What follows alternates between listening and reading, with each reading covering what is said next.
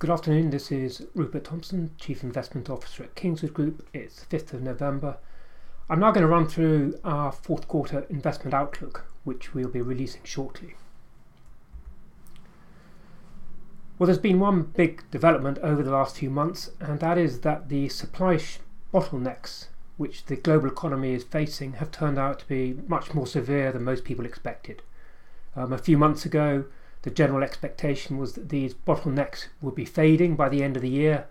Now, though, the expectation is that these bottlenecks will very much remain um, a problem for months to come and possibly not really go away before the end of next year.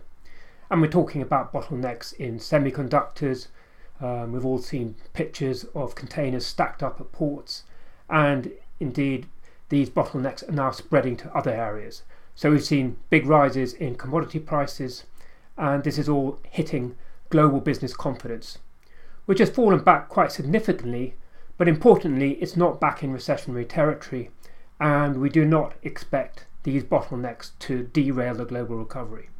Global growth has slowed, but we do think, even so, growth is going to remain relatively high over the coming year. The other big uncertainty, less of an uncertainty than before, is how big a drag will COVID be on the recovery? And the good news here is that um, protection against hospitalizations rather than infections has increased substantially. So, in all the major economies, we're now looking at protection rates against hospitalization. And this is probably the key measure in determining whether economy needs to have a renewed lockdown.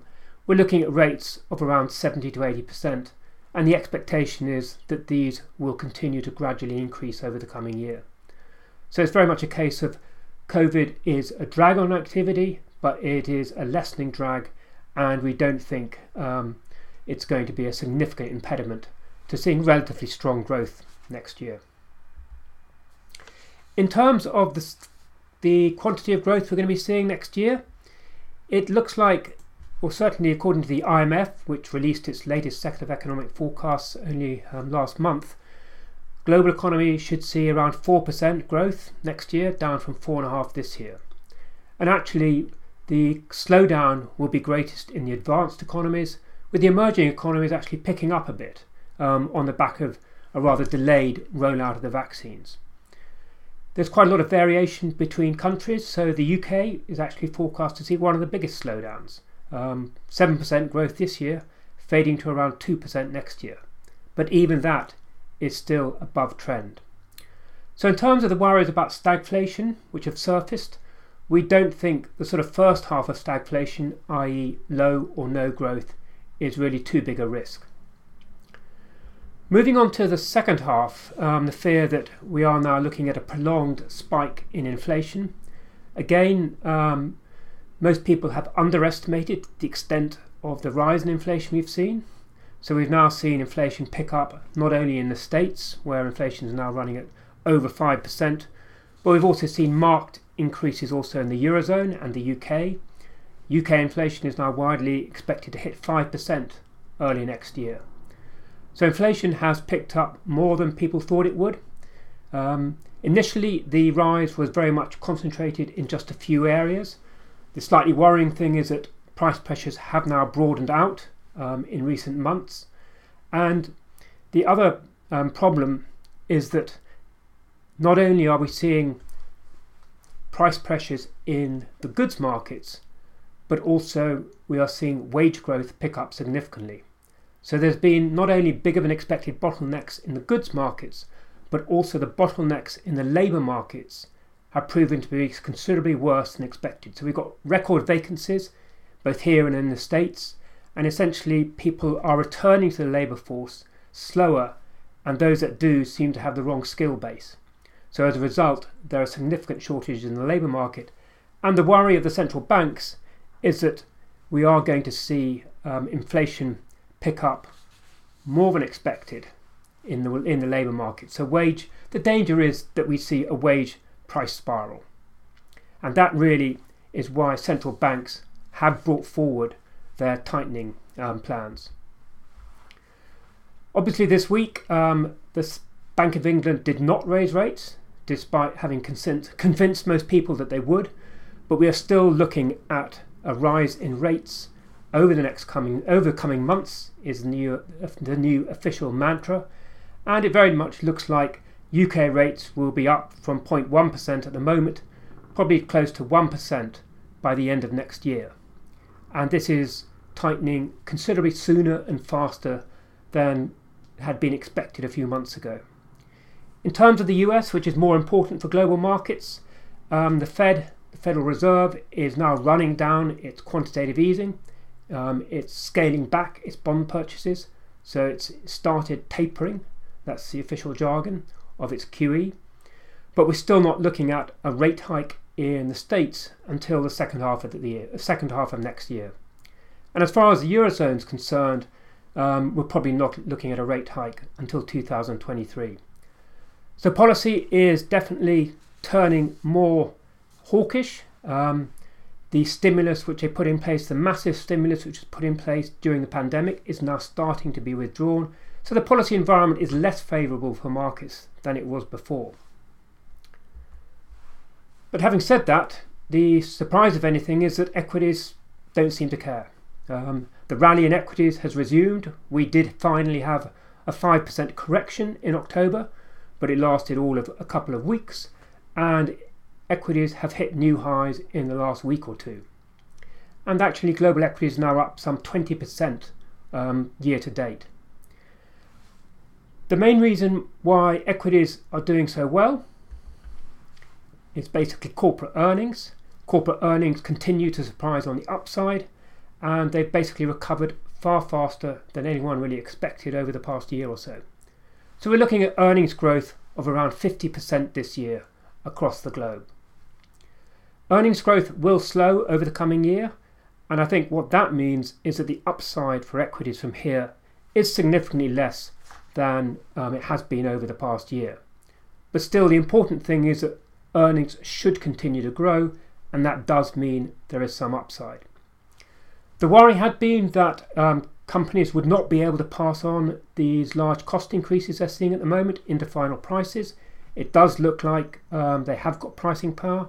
The current reporting season is actually showing earnings beating expectations, and that's clearly short term at least good news for equities. The only drawback here is sort of further out. If companies really do have pricing power, really can pass on these cost increases, then that clearly increases the risk of a significant rise in inflation and means that central banks will have to raise rates rather further. And clearly, that is bad news down the road for equities rather than good news. But for the moment, at least, um, earnings are the main reason why equities continue to head higher. Valuations um, had been a concern, and to some extent still are a concern, but they are less of a concern than they were last year just because valuation levels have come down a bit. So the PE ratio, the price earnings ratio, was up at around 20 times last year for global equities. It's back down to 18 times. And our view is that unless you see a sharp rise in bond yields from here, which we're not expecting, we do expect yields to trend higher, but not massively so, then equity valuations should be broadly sustainable. Again, suggesting that equities do have some further upside, even if undoubtedly they're going to have a more volatile time than they have had in the last few months, just because there are these worries about stagflation, and we are now entering a less supportive environment in terms of policy. In terms of which equity markets we favour, um, we still continue to favour the UK over the US, and the primary reason for this, and this argument has become even stronger given the recent moves, is that the UK looks very cheap it's now trading on a price earnings discount to the rest of the world of over 30%, bigger than normal, significantly larger than normal, whereas the US is now trading at a premium, a price earnings premium of around 45% compared to the rest of the world. So we do think this valuation divergence, this extreme valuation divergence, will come to bite at some point, and we very much still believe that over the coming year the US is most likely to underperform and the UK outperform. Even though short term, definitely the UK has some headwinds, in that to the extent there are stagflation risks or stagflation worries, they do seem to be bigger or somewhat larger in the UK than other economies. So that's our views on equities.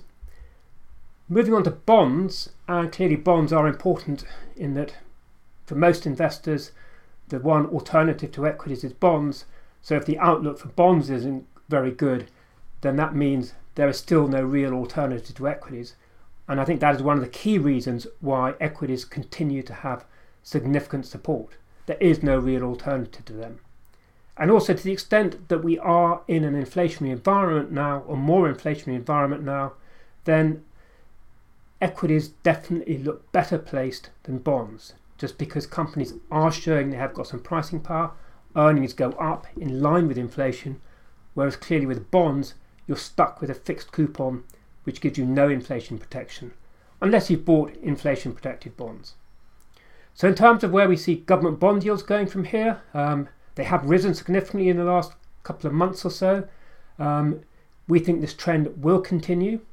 We're not expecting them to race higher because a lot of the big shift in expectations about when the central banks will tighten policy, that is now behind us.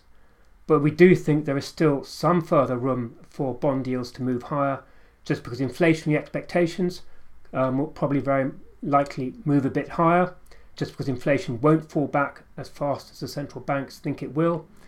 So bond yields um, to move higher, and what that means is that even though we've had this rise in government bond yields, you're still probably looking at total at seeing a total loss in your return if you invest in government bonds. So you're going to have capital losses which will offset any yield you get from those bonds.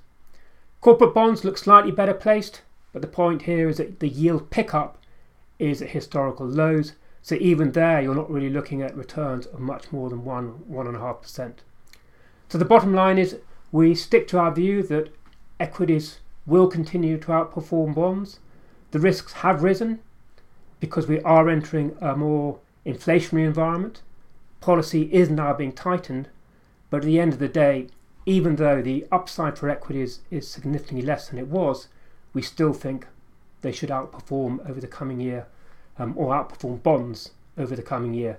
Even if over the next few weeks, next few months, stagflation fears do mean you get continued volatility.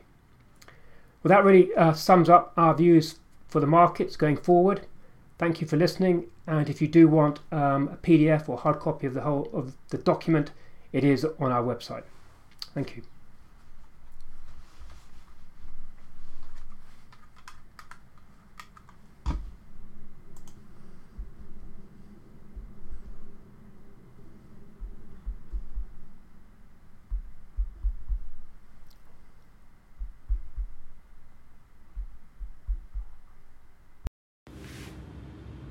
Please note that this podcast is for information purposes only.